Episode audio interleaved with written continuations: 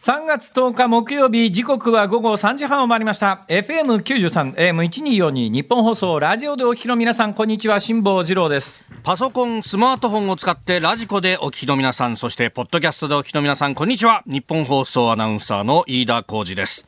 辛坊治郎ズームそこまで言うか、この番組は月曜日から木曜日まで、辛坊さんが無邪気な視点で今一番気になる話題を忖度なく語るニュース解説番組でございます。あの、増山さやかアナウンサーがいつもだとここの場面出てくるんですが、お休みでございまして、えー、今日は入社18年目になります、私、飯田が、えー、頑張ります。よろしくお願いします。そうなんですよ。はい、今日増山さんねお休みなんですが、はい、昨日まではあの新人まだ新人って言ってもあれだよね。まあ2年目が終わろうとしている。2年目が終わろうとしている。3年目まもなく。はい、だから後輩が入ってくりゃ新人とは言えないんだけど、まあ一応新人扱いがずっとされてるという、うん、まあ新人扱いの内田君が昨日まではいたんで、はい、えー、私もそれなりにですね気を使ってですね。気遣いましたやっぱり。そうそう。でもいろんなところでですね 若者をいじめすぎたとか言われてですね。あら本当です俺はこんだけ気使って喋ってるのによっていう。いやどんだけ立ててると思ってんだよっていう。アドバイスしたんです相手になこれ3日も持たすのは大変なんだぞこれ。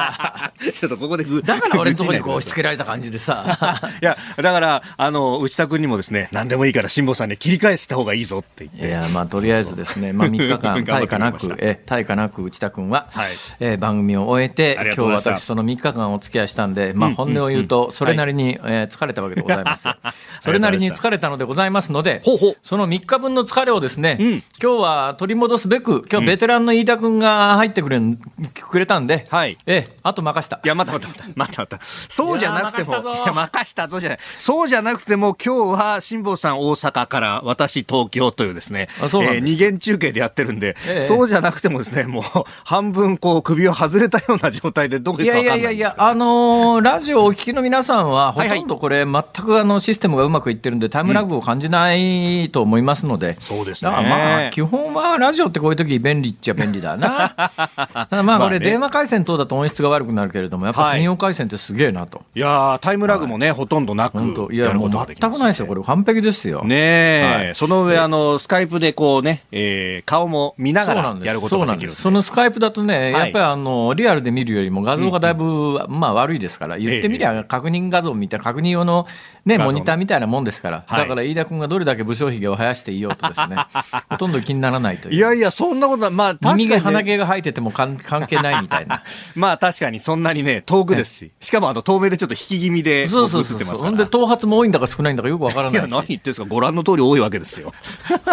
は？はじゃ、はじゃないですよ、いや、やっぱりね、この商売してる人間はね、最低限のマナーとしてね、嘘をつかないっていうことはやっぱりね、ベースにしなくてはいけないような気がする 何を言ってるんですか、それにしても、はいはい、それにしても、あのまあ、皆さんご存知だと思います、まあ、皆さんつったってどのぐらいの皆さんか分かりませんけれども、えー、この番組を初期から聞いてらっしゃる方々はよくご存知だと思いますがですね、はい、えー、あのあるところにですね「週刊嘘つきクソ文春」っていうのが存在するわけですよ。こらこらこらこら週刊スーパー嘘つきこのでたらめばっかり書き上がって嘘つきクソ文春っていうのが 存在するわけですが。面単品ドラドラ裏ドラみたいなやめてくださいこの出版社とはあの縁を切ってですね、えー、ここから話持ってこられても一切応じないというふうに私は心を決めていたんでありますが、はあ、この番組にも何回か私のバックアップで出てくれた本橋信弘っていうのが高校時代の同級生にいるわけですよ。全裸監督の。えー、全裸監督の。はい、で彼がですね、はい、まあ、出版社いろいろ当然のことながらあのフリーのライターなんで出出入りしてるよね。うんうん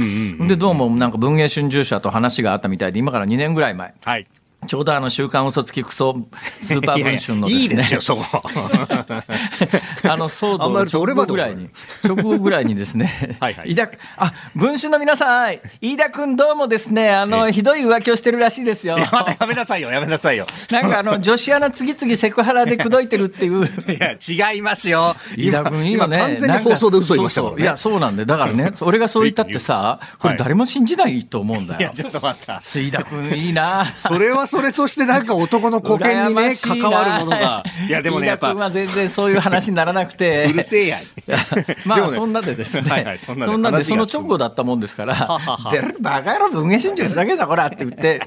えー、あの断った仕事が一つあるんですよ。ははでそれから2年経ちましてですね、うん、私あのネットフリックスで彼がブレイクしたもんですから、はい、本橋信弘君は全裸監督で、えー、これでちょっとネットフリックスにコネを作りたいと思ってですね、えー、じゃあちょっとお前さネットフリックスの誰か紹介しろよってこう持ってったわけですよ。ははそしたらあの本橋信弘君はですね、うん、いいよ全然問題ないよみたいなことで紹介してくれることになったんですが、はい、えー、その代わしなお前2年前のあの文藝春秋の話はまだ生きてるから えそうなの？そう言われたらですね、ええ、ちょっともうバーターだから断るわけにいかないじゃないですか。なるほど。ね、それで受けたわけですよ。ほ、いであの月刊文藝春秋にはですね、はい、同級生交換かなんかっていうコーナーかな。だから、まあ、大体これね財界人の大物さんとかですね、はい、国会議員さんとかが、うん、えー、あの有名の有名な名門の何々中学校の同級生とか何々高校の同級生とかということで、肩組んで同級生でこう集団で写ったりなんかするコーナーで、ええええきっとあれはね、文藝春秋の反則作戦じゃないかと思うんだな。いやまただってあの大会社の大会社の社長とかって言ったらですね、従業員だって何万人もいるような会社の社長が出たらですね、従業員は買わざるを得ないじゃないですか。確かにね、まあとりあえず事業所に一つぐらいはこう置いとくね。国会議員だってさ支持者の人に配ったりなんかするでしょそれ。まあまあまあまあね。だから多分ねそういう狙いじゃないかと思うんだよね。だからね、俺らなんか載せたってさ、何の反則にもならないわけだよ。何を言ってるんですか。全国1億3000万の辛坊治郎ファンが買うかもしれないじゃないですか。まあ、それ、ほら、ありえないじゃん。ね。うんうん、すみません、今嘘つきました。あの、文藝春秋には、まあ、あの、何の得にもならないんだけど、本橋信宏君が言うには、はい、辛坊、あのな、ここのコーナーはな、うん、この出版社のここのページはな、日本のエスタブリッシュメントがな、こぞって乗りたがるコーナーなんだよ。こういうところにこそな、俺らみたいに本来乗るべきじゃない人間が、こう乗って ページを汚すことが意味があるんだよって、こう、俺を説得するわけですよ。ほいで、まあまあまあまあ、じゃあそれちょっともう2年も経ったことだし、はい、ね、えー、別にその、あの、いまだに週刊嘘つきクソスーパー文春のですね。わざわざ言わなくて、あれは週刊だし、こっち月刊だからね。いや、同じ文藝春秋社じゃねえか。まあまあ、確かにそりゃそうですけど。ほいで、ほいで、まあ、あの、恨みが解けたわけではないけれどもや。だけど、まあ、本橋信弘君の顔を立ててだな、はい、えー、その取材に本じゃいいよって言って応じることにして、うんうん、それが、はい、えー、今日、あの、新聞長官に全紙一斉に広告が、あれすごいね、やっぱり文藝春秋社って、でっかい広告を出すんだね。まあ、そうですよね。どうやら、あの、石原慎太郎さんが亡くなった直後なんで、はい、石原慎太郎さんの絶筆みたいなものが掲載されてるという。すごい話題になってますよね。あの、四男の方がこう、預かっていたというか、持っていた原稿みたいな、ね、そうなんですよ。うん、それもね、私ね、文藝春秋って今もう1000円超えてんだね。びっくりしたあれ。ああ、なるほど。雑誌って、そのね、ねまあもちろんあの、ファッション雑誌の硬い、はい、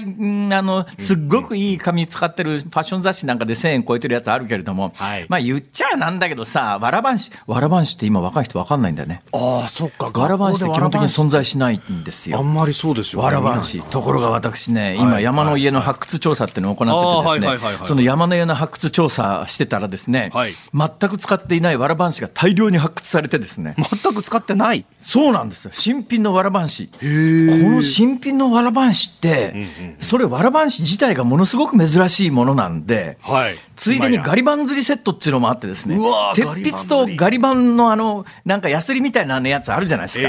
知ってますか、ああいうのが続々発掘されるわけですよ。これをセットにして売り出したらそこそこ売れんじゃねえかと。いやなんか今捨てようかどうしようか今すっごい悩んでる最悩んでる最中なんですが。まあいいや。え何が言いたいかというと、はいはい、あの月刊文藝春秋の紙がざらばんしだということです。いやいやいやいや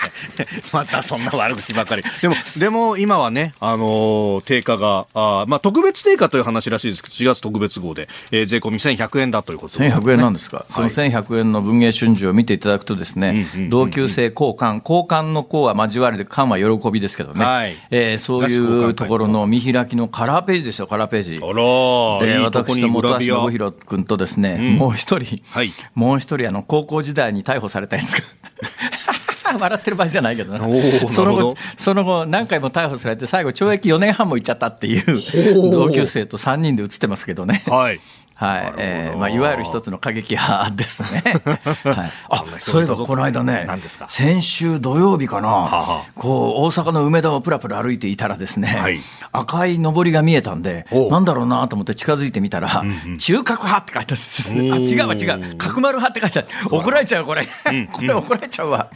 そうですね。中核派と角丸派と間違えたらこれ一番間違えちゃいけないところで、えー、まあいいや、はい、あの角丸派っていう大きな看板、上り立てた、えー、人たちがですね。あのロシアのウクライナ侵攻とアメリカとヨーロッパの帝国主義に反対する演説をやってましたですけどね、はい、おおまだまだいるんだみたいなぐらいな正直感想だったですけどもそのユリアーソンの私の高校時代の同級生も、うん、えー、セクトは違うんですけども同じような活動をしていて何回もとっ捕まってですね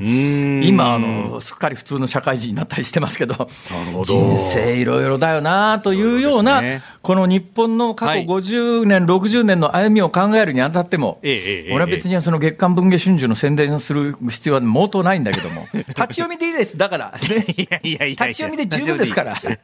ち読みにしてください。はい、い。やいうことで。県立川越高校の交友録。的な、はい、そういうことです、えー、現在発売中で書店に並んでると思いますから。私の本が置いてないところでも月刊文藝春秋は大抵置いてますから悔しいね。腹立つねこれね。本当に。なんかいちいち一言言わないと気が済まないそうそう週刊嘘つきクソ文春の。言うなっつの親雑誌みたいな。親雑誌です、はい。はい、休止間から続くものでございますからね、いうことでございます、はい、はい、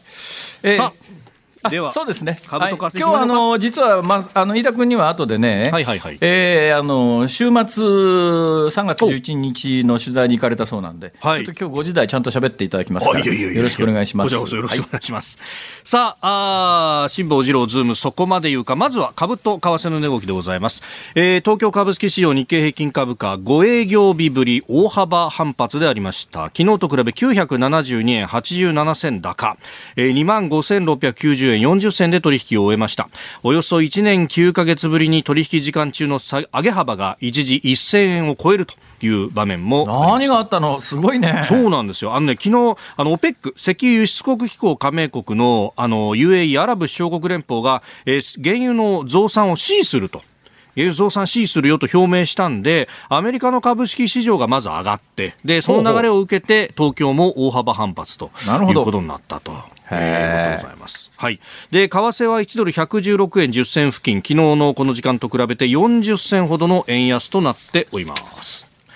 さあ、辛坊治郎ズームそこまで言うか、まずは、あ昨日から今日にかけてのニュースを振り返るズームフラッシュ。そして4時台は、え産経新聞ソウル支局長の桜井紀雄さんに、韓国大統領選について伺ってまいります。野党候補が勝ったというところです。えー、ラジオの前のあなたからご意見をお待ちしております。メールは、ズームアットマーク 1242.com、えー、アルファベット小文字 ZOOM、ズームアットマーク 1242.com、えー、そしてツイッターはハッシュタグ、漢字で辛坊治郎、カタカナでズズーム、ハッシュタグ、辛坊治郎ズームでつぶやいてください。で、6、5時26分頃でありますが、ズームをミュージックリクエスト。まあ、大喜利であります。さあ、大喜利じゃねえよ。あ、違う。あ、違いましたっけ？はいはい。その日に皆さんが素朴に聴きたいなと思う曲を、えー、リクエストしていただいたらそれで十分でございますから、特に何かテーマを設定しているというようなことはございませんけれども、今日は、まあ、あの、休み中の増山さやかアナウンサーに聴いてもらいたいなと思うような曲を、なるほど。あればお願いします。わかりました。増山さんに今聴いてほしい曲、えー、ズームアットマーク 1242.com あるいはツイッターハッシュタグ辛坊治郎ズームでつぶやいてください。さあこの後はお知らせを挟んで最新のニュースにズームします。3時46分を過ぎています。ニッポン放送、辛坊治郎ズーム、そこまで言うか。えー、有楽町のスタジオから私飯田。そして、えー、大阪、ニッポン放送、関西支社から辛坊さん、二人でお送りしてます。いや大阪いい天気ですが、東京どうですか？あ、東京もね、今日いい天気で、で、気温が10、今2.4度あったかくなりましたね。ああ、そうですか、うん。今ね、大阪の気温が34.6度かな。嘘つけ、嘘つけ。それ、34.6度ってまた、太陽にはちょっと。3時46分だ。あ、3時46分。わかりづらいですよ、ボケが。ごめんごめん。空間共有してないん突っ込んでよ、ちゃんと。頼むよ、今の難しかったな。俺突っ込める自信ねえな。さて、はい、えー、ここからですよ。えー、辛坊さんが独自の視点でニュースを解説する、えー、コーナーでございます。まずは昨日から今日にかけてのニュースをご紹介。ズームフラッシュです。現地10日、ロシアの軍事侵攻が始まって以来初めてロシアのラブロフ外相とウクライナのクレバ外相がトルコ政府の仲介でトルコ南部アンタルヤで会談を行う予定です。IAEA 国際原子力機関は9日ロシア軍が制圧したウクライナ南部ザポリージャ原発から核物質を監視するシステムデータが送信されていないとして懸念を表明しましたまた8日には北部チェルノブイリ原発からのデータも途絶えておりますウクライナの生物兵器の開発計画をアメリカが支援しているとロシア側の主張をアメリカ政府は9日否定しました。で反対にロシア側が生物兵器を近く使用する恐れがあるとの認識を示しております。ロシアとの停戦協議でウクライナ側の交渉団を率いる大統領府顧問は8日ウクライナの安全の保障が確約されることを条件に NATO 北大西洋条約機構への加盟を断念することもあり得るとの認識を示しました。岸田総理大臣は昨日アメリカ政府によるロシア産原油の輸入禁止についてバイデン大統領は同盟国の多くが参加する立場にないことを理解した上でこの措置を進めていると述べ即時の同調には慎重な姿勢を示しましたその岸田総理、今月19日から21日まで、この3連休を生かした日程で、インドとカンボジアを訪問する方向で調整に入りました。ロシアの軍事侵攻によるウクライナ危機への対応で連携を働きかけたい考えで、新型コロナの感染状況を踏まえて最終判断します。自民、公明、それに国民民主の3党の幹事長は昨日、原油価格高騰の対策などをめぐって初めての会談を行いました。国民民主党はガソリン税を一時的に引き下げるトリガー条項の凍結解除を求めました。政府は昨日まん延防止等重点措置の適用下で実施している大規模イベントの人数制限について撤廃する方針を固めました。明日11日にも開く新型コロナ対策の分科会で専門家の了承を得て来週決定する方針です。アメリカ・ハワイ州のイゲ知事は8日新型コロナ対策で2020年4月に導入した屋内でのマスク着用義務について今月25日をもって終了すると発表しました。アメリカのメディアによりますとこれでアメリカ全50州でマスク着用の義務がなくなります。アメリカのバイデン大統領は9日デジタルドルの研究を連邦政府に指示する大統領令に署名しました。仮想通貨で先行する中国に対抗するほかロシアなどへの制裁を回避する手段に仮想通貨が用いられることを封じる狙いもあります。まあ、一番最後のニュースなんですけれども、はい、えー、中国で先行しているデジタル人民元に対抗して、まあ、ドルの国際的なえー、地位低下を避けるために、ドルもデジタルやっちゃうよっていう、はい、そのこまでは分かるんだけど、うん、今のニュースの原稿に、ロシアなどへの制裁を回避する手段に仮想通貨が用いられることを封じる狙いって間に合わねえだろ、そんなもん。今から検討まだ今から研究するんだから。はいだけど、今、まあ、ビットコインなんかがね、はい、値動きが今、非常にデリケートな動きになってるって話は、今週、ほら、あの、カンコレにはまってる三上さんが来て喋ってたじゃないですか。はい。はい。カンコレ、はまってます？飯田君。カンコレは私はまってないですね。はまってないですか？えー、いや、なんかそういう、やっぱりね、ゲームも俺もちょっとやってみようかなと最近思い始めてんだよね。カンコレとか、ウマ娘とかね。そうそう。それで俺今、山の家っていうのの創作をやってるっていう話を、この番組で何回もしてるじゃないですか。はい、見つけましたからね。何をゲームができる体制が整いましたよ。お？で初代型の任天堂のファミコンが出てきたからね。おっとまたそれはレアですね。これじゃカンコレ無理かな？いや絶対無理ですよ。あ 絶対無理。そうですか。8ビットの世界だその一つ前ですね、はいはい。えー、アメリカの50州が、まあ、うん、最後ハワイが残ってたんだけど、はい、屋内でのマスク着用義務を外すということで。ええ、でアメリカの感染は確かにですね、今かなり収束に向かっていてもう一時に比べると劇的に少なくなってるとは言いながら、はい、それでもアメリカ全土だと今、1日あたりですね3万人を超える感染者が出てるんですよ。日本は今、5万人ぐらいまで落ちてきてますけれども、はい、だから総感染者でいうと、大して変わらないんだけど、えー、だけどやっぱり、アメリカだけじゃなくて、先進国が今、軒並みそうですね、うん、途上国はいまだにかなり厳しい規制を敷いてるところが多いですけども、はい、先進国中心にもうそろそろポストコロナっていうか、えー、コロナの後の世界を作ることの方にシフトしている国が増えてるという、まあ、そういう一環の話ですね。ええー、そして、えー、原油の話、原油っていうか、はい、ガソリン価格ですか？はいはい、えっ、ー、と、はい、なんだっけ、いや、ガソリン価格の話よりはですね、あ、えー、今日ニュースの項目に入ってなかったな、あ入ってないな。あ入ってる入ってる。あのアメリカ政府がロシア産原油の輸入禁止しましたよね。はいはいはいはい、これロシアメリカは即時実施なんですよ。ほんで同じようなニュアンスでイギリスも、はい、えー、年内ぐらいで段階的にもうロシア産の原油は入れないと、はい、アメリカは即時だと、はい、で日本は、うん、うん困っちゃうよねっていう、はいはい、そう。だってさ、アメリカは産油国だし、そうですね、イギリスも産油国だし、国家油田ありますからね。日本は、うんまあ、第二次大戦前は秋田沖ぐらいでちょっと油田あったよね。はいありましたね。今も、はい、多分ね、ちょっとぐらいは出るはずなんだけど、えー、新潟だとか秋田だとか、あの辺ね。ところが、はい、まあ、日本の需要を賄うような石油は出ないわけで、うん、どうしたって輸入してこなきゃいけないと、でロシア産の原油も、まあ、輸入割合は極めて低いとは言いながら、はい、たとえまあ2%、全部の輸入量の例えば2%にしたって、でそれが入ってこないと、代替手段どうすんだって話になって、ほな、中東からって話なんだけど、全世界的に原油が余ってりゃ、そういうふうに、じゃあ、ロシアから入ってこないやつをほっかかからっていう手段が取れるけれども、はい、今、ヨーロッパなんかはロシアの天然ガスと原油にものすごい依存している状況の中で、ロシアからの輸入をちょっと減らそうみたいなことになったら、やっぱじゃあ中東かなっていうと、うんうん、日本が中東に取りに行った頃には、もう世界中で取り合いになっちゃってるという。だからまあ、なかなかあのそれは産油国はすぐできるけど産油国じゃない我々はやっぱりちょっと、もうちょっと普段からエネルギーについて考えとかないと、はい、まずいよね、危機管理上っていう、えー、まあ、そういうニュアンスのニュースであります。でしかもそのロシアシフトって結構、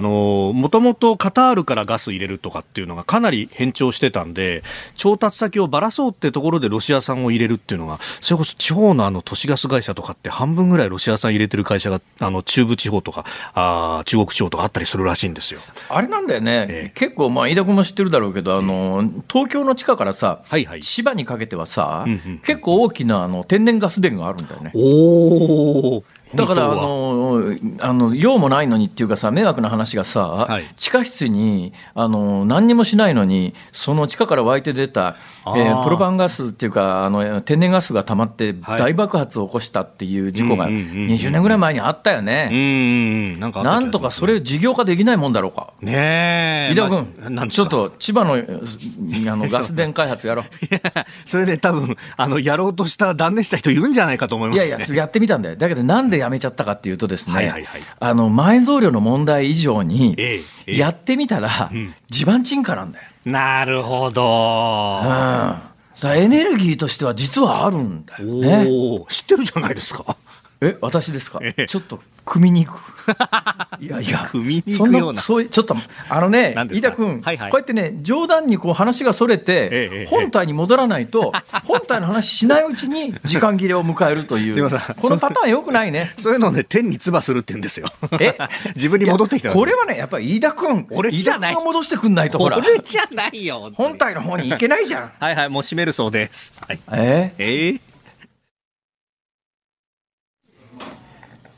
3月10日木曜日時刻は午後4時を回りました。大阪梅田の日本放送関西社から辛坊治郎と。東京有楽町日本放送第3スタジオから日本放送アナウンサー飯田浩二です、えー、増山彩香アナウンサー今日まで春休みということで辛坊さんと私飯田2人でお送りしております。えー、男2人でという感じでね居酒屋トークが止まらないというツイッターからツッコミが来ております。そうなんだよね。一生懸命解説しようと思うんだけどさどうしても飯田君のおかげで話がそれちゃうんだよ俺のせいじゃないっつうの本当に。さて、えー、ここでお知らせでございます。辛坊さんの新潮風のことは風に問え。太平洋往復横断機総理もお読みになってます？皆さんしっかりとしっかりとまずは読むことを検討する。いやいやいや検討してないで早く読みなさいよ、えー、読むとも読まないともここで明言するのは適切ではないと。どっちなんだよ。思います、えー、まさにしっかりと検討してあります。えありがとうございます。はい、ありがとうございました。恐縮です。はい。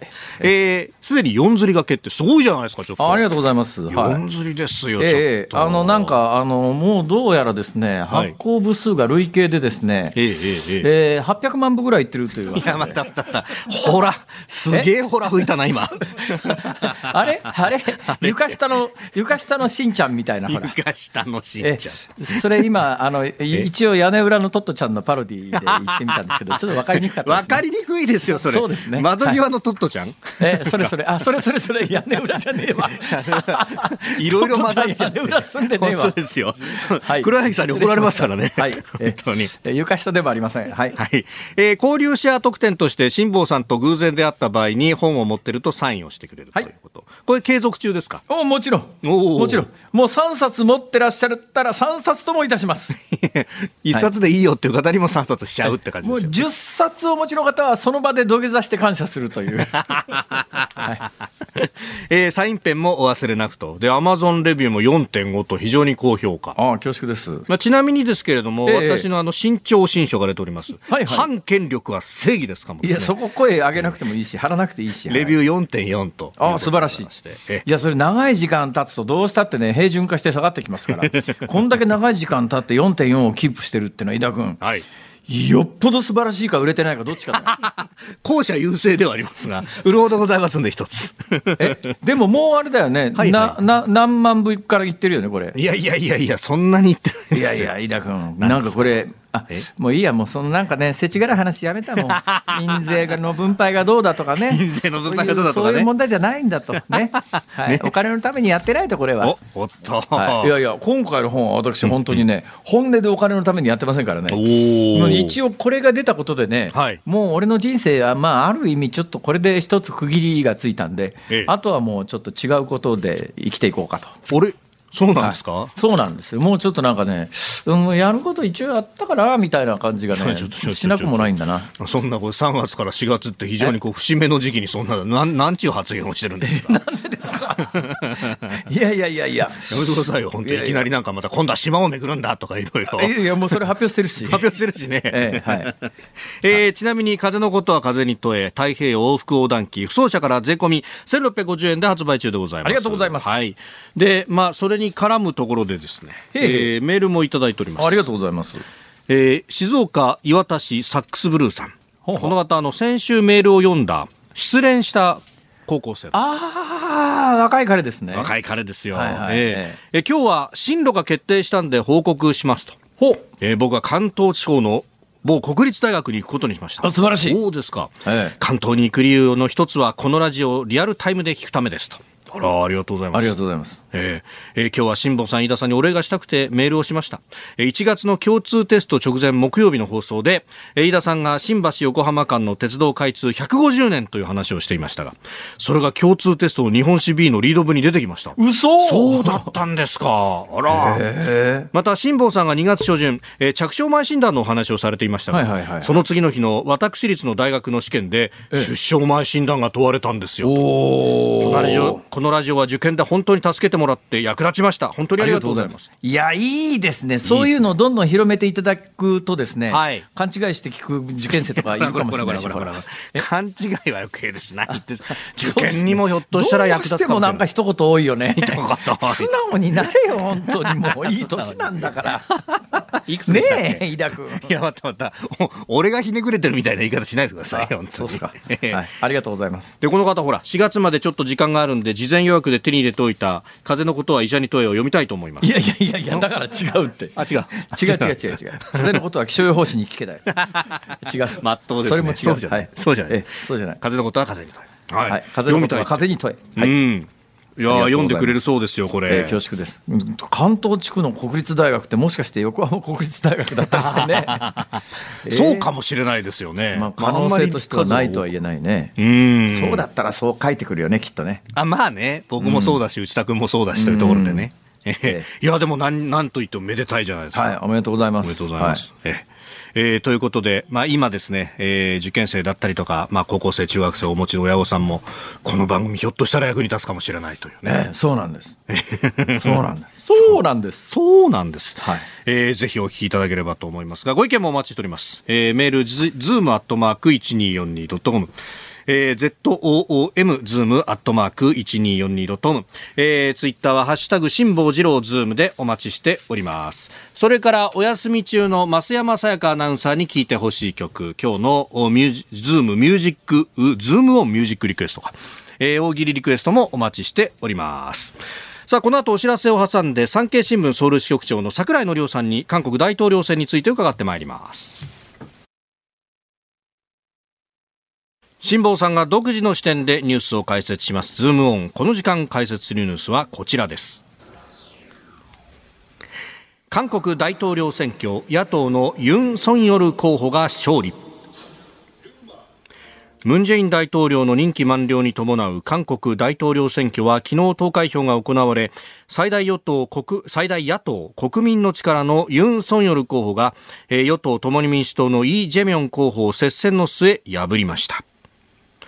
えー、未明に結果が出てきたと。いうことで各社速報を打ったのは本当3時を過ぎてからという感じでありまそうですね。最終得票数が、うん。はい、えー、当選された方が1639万4815票、はい、落選された方が1614万7738票、はい、25万票差そう率にすると1%満たないという、ほらまあ、なんでこんなことになったのっていう話を、はい、この後専門家、そうですね、はいえー、現地ソウルにいらっしゃいます産経新聞ソウル支局長の櫻井則夫さんに伺ってまいります。では、読んでみましょう。櫻井さん、よろしくお願いします。はい、こんにちは。えー、産経新聞ソウル支局の櫻井です。櫻井さんって、あのまあ、韓国語はおできになるんですか？そうですね、はい。えー、それじゃあ伺いますけども、今回勝利したユン・ソンヨルさんなんですが、日本のメディア呼び方が様々で、ユン・ソンヨル、ユン・ソギョル、ユン・ソクヨルなどなどあるんですが、あの正しい発音だとどうなるんですか？これ、実はですね、私たちの会社でも、どういうふうに、新聞ではルビーっていうので、読み仮名を振るんですけども、どれにするかっていうので、結構議論があったんですが、えー、えー、まずハングルで、そのまま書いた字というのは、ユン・ソクヨルと書くんですよ。これをあの一般に発音するときに、フランス語とかでもあるんですけども、続けて発音するリエゾンってやつですね。リエゾンってやつですね。うんであの少し音が変化してしまうので、ええ、で国語辞典的にはユン・ソギョルというふうに続けて、あの句が少しもうあ一緒になっちゃって、はい。はい、ユン・ソギョルというふうになるんですけれども、えー、これがですね、ご本人は、はい、えー、昔の人はよくこれ、あの句の字をもう、孫というふうに、えー、言ってしまって、ユン・ソンヨルと本人だとか、その周りの人はそう呼んできたというのと、古い世代の人は結構、ユン・ソンヨルというふうに呼ぶんですよ。で、陣営の周りの人、今日もですね、その、勝利宣言するときに、周りのその支持者たちはユン・ソンヨル、ユン・ソンヨルと呼んでますし、本人も私、ユン・ソンヨルはと呼ぶので、それに合わせて、えー、弊社の方では、私どもの方ではユン・ソンヨルという選択を使ってるんですが、ね、これ、面白いことに、例えば一つの韓国のテレビ局の中でも、はい、アナウンサー、世代の上のアナウンサーはユン・ソンヨル、その本人に合わせてと発音してるんだけども、現場からレポートする若い記者は、ユン・ソギョルと発音してですね、一緒になってないで、視聴者からして、ラジオ、テレビをそのまま聞いたり見たりしている人から言うと、はい、あの日本人からすると混乱してしまうような状態になる、ね、なるほどね。頭の痛い問題です。韓国国内でも言い方がバラバラだったら、日本で統一するのは無理だな、そ,、りゃ、名前、大統領の名前ぐらい一つにしてほしいよな。本人がそうやるって言ってんだったらね、そういうふうになっていくのが、そうそう、だから、あの御社のね、飯田君ね、あの後輩にしたって、あの俺の顔見るために、打ち立てす 内田じゃありません、内田ですって言うもんね。いや、それだって内田ってのがもう決まってっから。あそう。そうですか。まあね、えー、どっちでもいいじゃん、そんなもん。いやいやいやいや、でもこれもね、えー、難しい問題。そういうのにね、こだわらないんだよな。俺、基本的に名前なんて記号だと思ってるからね。記号だ。なんか名前にすごいこだわる人いるやん、世の中には。でも俺別にいいじゃん、どっちだって。あなたに変わりはないでしょ？バラはバラという名前じゃなくても、匂いに変わりはないはずだと、シェイクスピアだって言ってるじゃないか。また随分高尚なところ引っ張り出しましたが。失礼しました。そんなことどうでもいいんです。桜井さん教えてください。それでまあ、野党系のユン・ソンユルさん、まあ、いわゆる保守系とも言われてますけれども、えー、対日関係は良くなるんですか？えー、ユユン・ソギョルさんが一番最優先で取り組みたいと言っている部分がですね、えーと、彼が立候補した理由でもあるんですけども特に、えー、ムン・ジェインさんの時代に北朝鮮の融和政策一辺倒でアメリカとの関係、日本との関係がむちゃくちゃになってしまったんじゃないかと、このあの北朝鮮が今、ミサイルを相次いで発射している、そういうふうな危機的な状態の中、えー、安全保障上の日本やアメリカとの協力関係の立て直し、これを最優先でしたいと言っているので、あのこの公約からすると、やはりあの今の時代より、今の政権よりも、えー、対日関係というのは良くなるんじゃないかと予想されてます。ただね、それでも信用ならないのは、同じ保守派の大統領の中で、過去ですね、日本に対して、まあ、融和的だろうと思われてた人が、政権末期に支持率が下がったら、突然、竹島行っちゃうみたいな人いたじゃないですか、はい、そうですね、特に経済とかでもあの、日本との関係を重視していたイ・ミョンバクさん。はいそれにその後で、お父さん、あの日本のあの方でもよくご存知のパク・チョンさんと経済成長を牽引した大統領の娘の保守派であるパク・クネさんが大統領になって、えーはい、日本との関係良くなるかなと思ったら、そうではなくて、えー、例えばパク・クネさんであれば、えー、お父さんが日本に理解が深かったので、親日派、日本びいきだと見られたら、国内でバッシングを食らうので、非常に厳しい対日本に対して厳しい手を見せてましたね、逆に。なんか面倒くさいですね。ただね、韓国からあの最近若い人が日本に結構あの観光旅行に、まあ、コロナの前はいらいらしてたりして、まあ、そういう人たちと接してると、韓国国内の対日イメージってずいぶん変わってんじゃないのと思う時もあるんですが、やっぱ定流は変わらないんですね。そうですね、えー、若い人たち、やっぱりこの直に、えー、触れて、日本を知って、やっぱりあの礼儀正しかったり、あの本当にあの親切にしてもらったりって、美味しいものも食べてというあ経験があった場合には、それでいい印象を持ってるんだけども、例えば政治間で、えー、裁判のいわゆる徴用工訴訟問題で、えー、日本企業に、えー、賠償請求する判決が出たのに対して、日本側から輸出管理の厳格化っていう措置をしたら、えー、ノージャパンだとか、ノーアベだとかっていうふうな、日本が大好きな若者たちもそのデモに参加するような。状況が起きましたさあ、その徴用工問題なんですが、どう考えたって、あのこの徴用工問題って、えー、日本側が妥協するわけにいかない問題なんですけど、これ、新政権はどういうスタンスで来ますかね？新政権はやっぱりあのまず第一に日韓関係、ここまで悪化した日韓関係を改善したいという立場にあるんですけれども、えー、とこのユン陣営の外交ブレーンの方にも詳しく取材をしたんですけれども、やはり司法の問題、判決、最高裁の判決が出ている問題で、えー、政府の方が、行政府の方が何か介入をしたりっていうのの選択肢は非常に狭いと。だからこれといったすごい妙案だという案が今はない状態ですね、新政府としても。なるほど、しかしその、いわゆるその賠償を命じる判決というのも、パク・クネ時代には、いや、まあ、この判決が出ると日韓関係決定的に悪くなるからって言って、判決出さないでいたような問題を、ムン・ジェイン、ムン政権になってから、あえて、あの判決出させたようなところがあって、極めてあの裁判の問題だとは言いながら、政治的な問題じゃないですか。そうですね、本来はこういった国内の法律と海外の条約、信頼関係とぶつかる場合っていうのは、きちんとその海外との条約の整合性っていうのを調整するのが本来の政治の役割なんですけれども、これを、えー、政治の介入だというふうな言い方をして、全く放置してきたというのは、これまでのそういうふうな、少し左派政権であったノムヒョン政権の時とかでも、この問題は韓国は責任を持って解決すべきだというふうな、えー、立場をもう示していて、その時の担当者が実はムン・ジェインさんだったんですけども、そういうふうな杓子定規な主張をしてきて、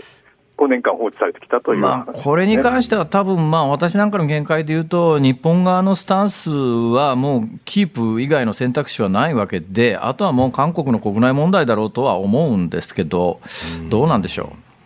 ええ、これでやはりあの日韓関係の改善に新しい政府は、えー、積極的に取り組むと思うんですけれども、実は困ることが、はい、えー、国会内での議席数がですね今、今の与党、次に野党になる、えー、共に民主党、ムン・ジェインさんの方の党ですね、が圧倒的多数を取っているので、法律的に新しい立法措置をして、対日問題解決するとかいう方法が非常に難しくなって、ね、なるほど、大統領としては政権交代したけれども、議会的にはもう圧倒的な少数与党が、あれですね、国会議員の選挙は2年後ですよね。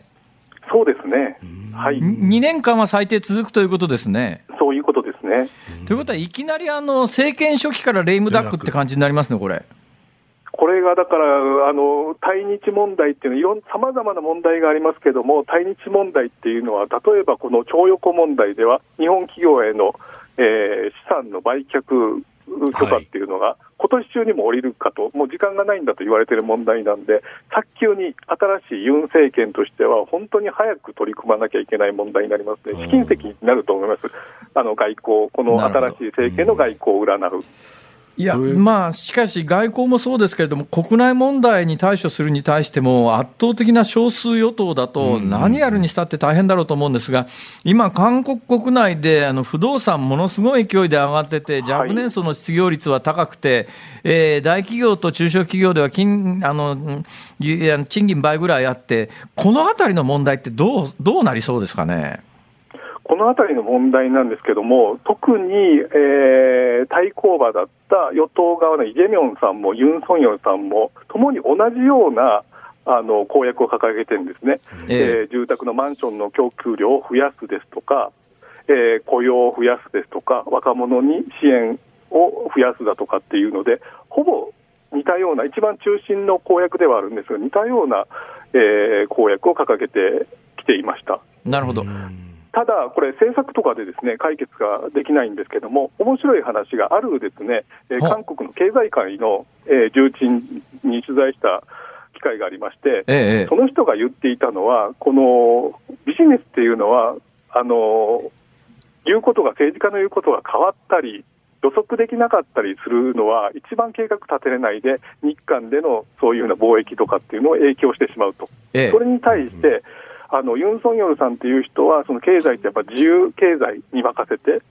ええ、そんなに、うん、あの下手な介入はしないと、きちんとそういうあの市場経済の価値を守ると言ってるので、そういう面では、われわれビジネス界があの本当にそういう環境を保障してくれるんだったら頑張るぞというふうな意見を言ってるので、だから何か政策ができなくても、あの好転する日韓のその経済関係っていうのは好転する可能性が出てきますね。なるほど。まあ結論から言うと、共に民主党のイ・ジェミョン候補が大統領になるより、日本的にはましだったっていうぐらいの感覚ですかね。そうですね、状況としては、あまり期待しすぎると、ですね今、新しい政府もそんなに選択肢がないですから、本当に見守っていこうじゃないかというような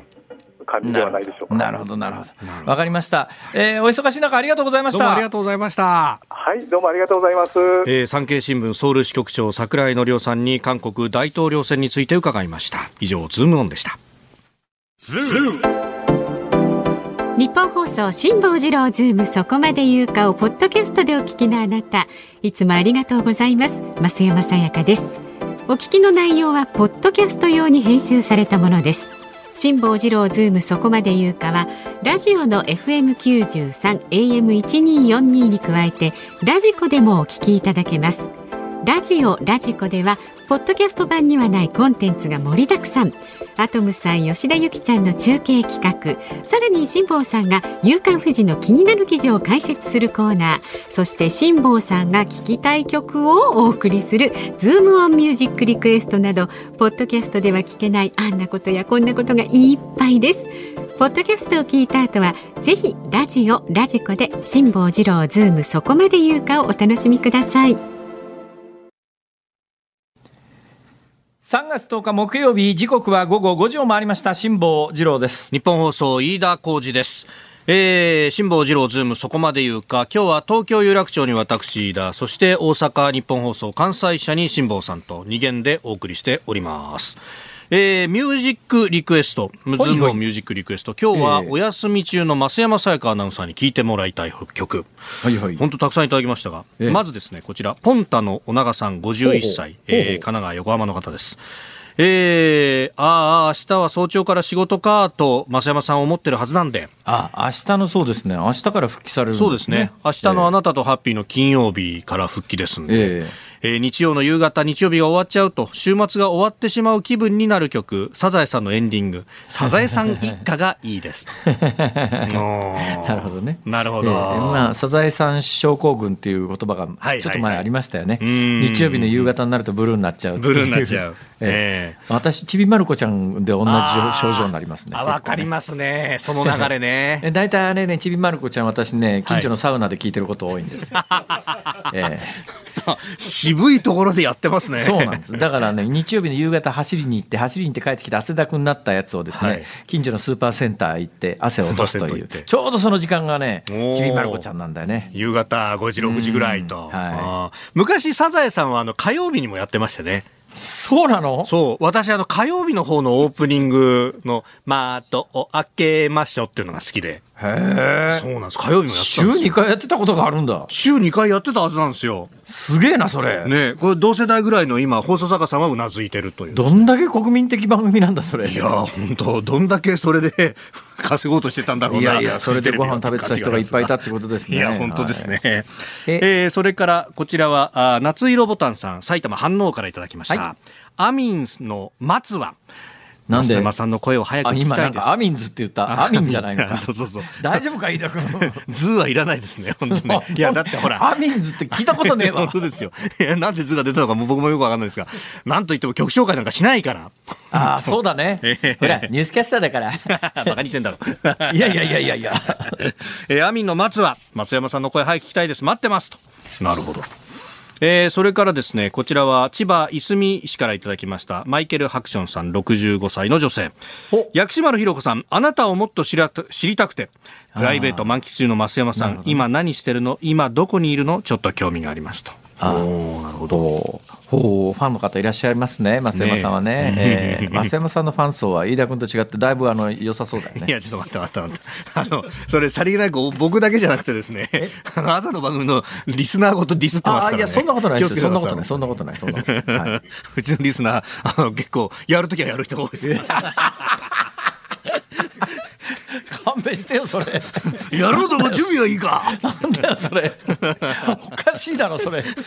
はい、ね。えー、それからこちらは54歳男性、はい、うん東京杉並のケルゾーさんです。へへえー、僭越ながら休暇休暇中の増山さんのお気持ちを代弁させていただき邪魔をしないでということでピンクレディーペッパー警部なんていかがでしょうか？なるほど辛坊治郎邪魔をしないで、えー、歌なくていいよ。あそうですか。でも意外と音程しっかりしてるね。あ本当ですか？ありがとうございます、うん、もしかして結構カラオケ歌ってるその辺のサラリーマンの親父にまあまあ 実にこうイメージがねイメージが。ぴったりはまるいや確かにね。しいですねあのコロナ前はそうですよ。それこそカラオケのこうあるスナックとかに、ね、そうなんだよ。飯田君ってさ、えー、いわゆるその業界人っていう言葉にまつわるこういう人物像みたいななものがあるじゃない、はあはあ、見事に飯田君はね業界人の匂いがしないんだよ。いや確かにね。そういうところにさほど連れて行かれずにここまで来ちゃってですね、ええ、むしろなんかあの普通に親父とかねあとこう妙齢の知り合いとかに一緒にスナックに行くみたいなことが多いです、ね、そうそう。割とどっちかっていうとねマスコミ関係の匂いがしないんだ、うん、飯田君はな大したもんだな。そうで平浩二バスストップとか歌っちゃうとねこうちょっといい感じに染みてくるみたいなね、え、なんだよそれ。えー、続いてオフコースのさよならのリクエスト。えー、マイハマンさん市川市48歳の方。もう終わりだねからスタートするんでと。もう終わりだねですね。休みが終わりだね、はい、なるほど。はい、えー、それからあこちら負けみさん東京東久留米からいただきました55歳の方。へへ魅惑の半世紀ちゃんに聞いてもらいたいのはズバリ森高千里さん。私がおばさんになってもです。随分と恐ろしいリクエストをする方がいらっしゃいますね。なんか、なんか喧嘩売ってんのか感があるね、それね。ささこれ僕が言ってるわけじゃないですからね。ああ、なるほど、なるほど、なるほど。どういう反応するかをむしろ見てみたいですね。まあ、本当にね。はい。えー、続いて、江東区ヨッシーさんです。へへえー、小柳ルミ子さん、お久しぶりね、お願いします。来週から。久しぶりねってやつですね。はい、そうですね。はい、まあ、なんかその居酒屋の親父にどんどんなってきますね、我々ね。はい、えー、夢色スプーンさん、えー、茨城土浦42歳の方、トンネルズの一番偉い人へを聞いてほしいです。メッセージ性がぴったりなんですよ。まあ一番偉いよね。一番偉いですよ。本当に一番偉いですからね。はい、えー、夏のボーナスも近づく頃でございます。夏のボーナス近づいてますか？いやいやいや、ね、もうもうね本当、ね、新年度になればそれもこう一回まっさらになっちゃいますからね。あこっからですよ。そうですか。内田君なんかいくらぐらいボーナスもらうんだろうね。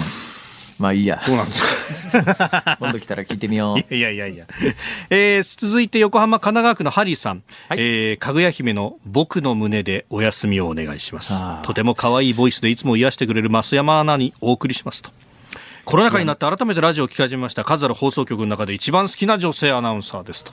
おそうなんだよ。ファン多いよね、増山さんね。ファン多いですね。でも今週はなんか内田君に絶対聞かないってこう宣言していったらしいよ。いや、まあまあまあ現場を離れてね、リフレッシュしたいんですよ。いや、本当にたくさんの方にリクエストしていただいてありがとうございました。はい。じゃあ決めますか。決めましょうか。そうですね。はい。はい、今日のズームオンミュージックリクエスト決定いたします。決定。アミン松葉。アミン松葉。わかりました。はい、反応し夏色ボタンさんのリクエストでございます。ではこの後エンディング近く、えー、5時26分頃お楽しみになさってください。えー、そしてラジオの前のあなたからご意見をお待ちしております24時間いつでもどうぞ、えー、来週はですね月曜日のゲストがロシア政治が専門の筑波大学教授中村逸郎さん恐ろしいや恐ろしい。プーチンランドがって言うのかどうかですよいや最近なんかテレビで各局あの解説してらっしゃるけどすごくちゃんとした解説をしてらっしゃいますよ。ちゃんとしてないのこの番組だけじゃねえかって噂で。いつもちゃんとしてないみたいな。いやいや。失礼だろそれ月曜日に来るゲストに。本当ですよ。筑波大の教授なのに、えー、ということで中村さんに聞きたいこともお待ちしております、えー、メールはズームアットマーク 1242.com ZOOM ズームムアットマーク 1242.com、えー、ツイッターハッシュタグ、ハッシュタグズーム、辛坊治郎ズーム、ハッシュタグ辛坊治郎ズームと、えー、お待ちしております。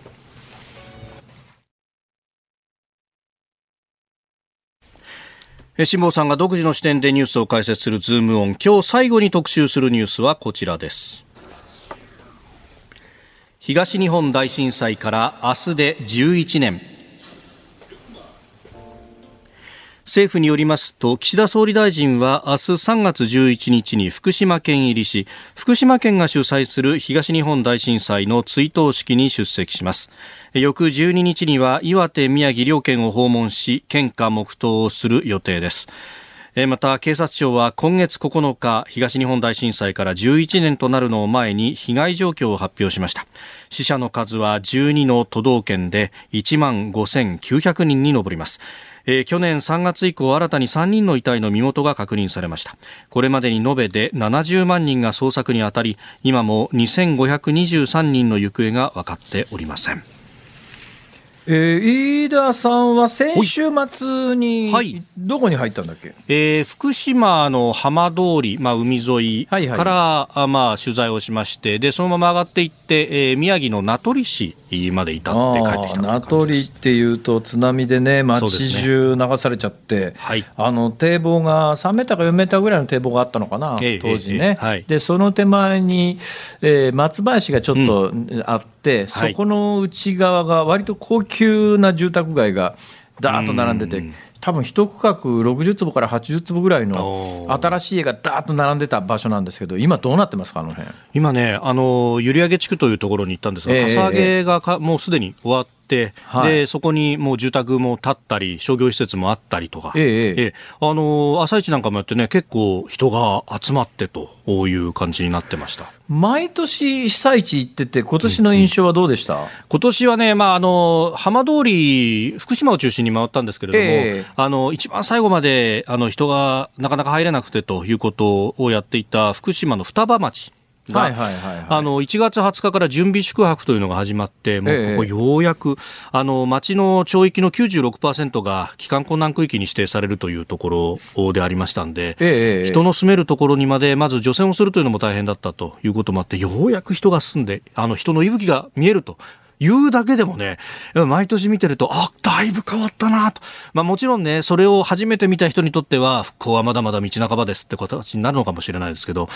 いやそれだけでもね、ちょっと感動しちゃうっていう感じがありました。はい。だって長いことさ、あそこの福島県、はい、まあ、あの、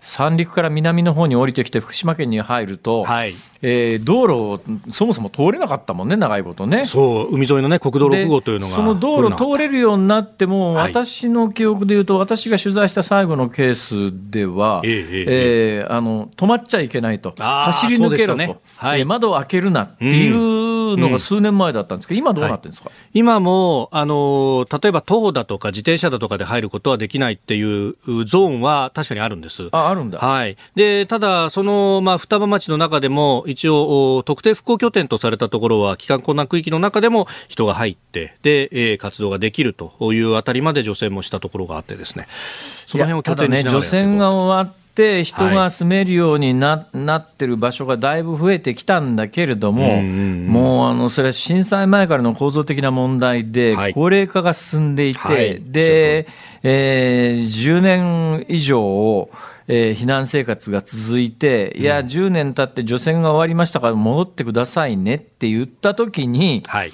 さあ、どのぐらい戻るのかって話だよね。そうですね。まあ、まだまだインフラの部分でね、あの、小学校だとか、医療施設だとかっていうのが、まあ、これから整備っていうところもあるので。いや、だから、小学校整備するのは必要なんだけど、じゃあ、その小学生のぐらいの年齢層の子供たちが、はい。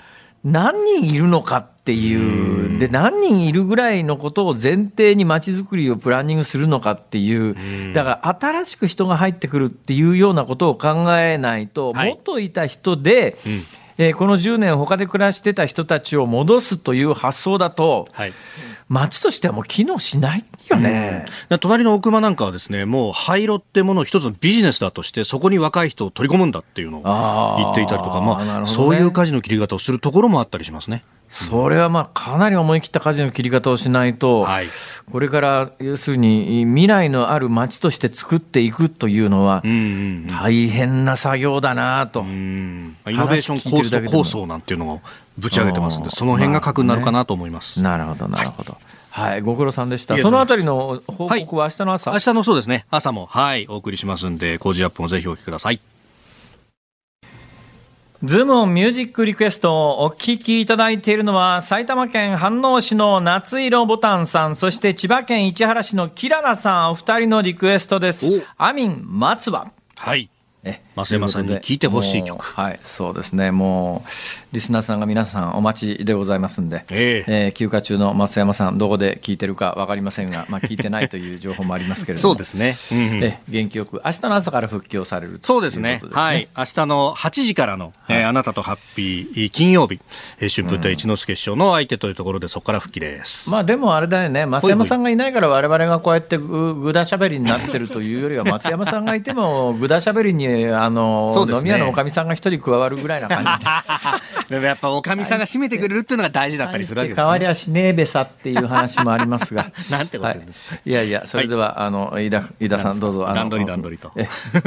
そうなんですよ。やっぱ増山さんが偉大だなと思うのはこういう段取りとかねえー、決まった原稿をちゃんと読むっていうのが僕はいかにできないか一生懸命喋っててもぶち切るからねあの人はね。いや偉いですよその辺がね。やっぱり遠慮会釈なしってやつ、遠慮会釈なし、ええ。えー、この後はですね鶴子の噂のゴールデンリクエストでございます。そして朝6時から飯田浩司時の OK 工事アップ。明日は、えー、外交評論家内閣官房参与三宅邦彦さんとお送りいたします。まあ、ウクライナ情勢もそうですし、韓国大統領選もそうというところなんですが、なんといっても3月11日ということがあります。えー、福島浪江町請戸地区、ここも津波で大変な被害を受けました。その水産業であるとか、あるいは名取閖上、この作り酒屋さんがね、全部流された後に復帰してるんですよ。その辺をちょっとリポートしてまいります。そして、えー、翌月曜日でありますが、3時半からのズームそこまで言うか、増山アナウンサー帰ってきます。えー、4時台はロシア政治専門の筑波大学教授中村一郎さん登場ということで、恐ろしやでございます。あの、宮家さんによろしく言っててください。今朝どっかに書いてらした文章、すごい面白かったんですよ。あ、産経かな、はい、はい。ここまでのお相手は辛坊治郎と飯田浩二でした。来週は増山さん帰ってきます。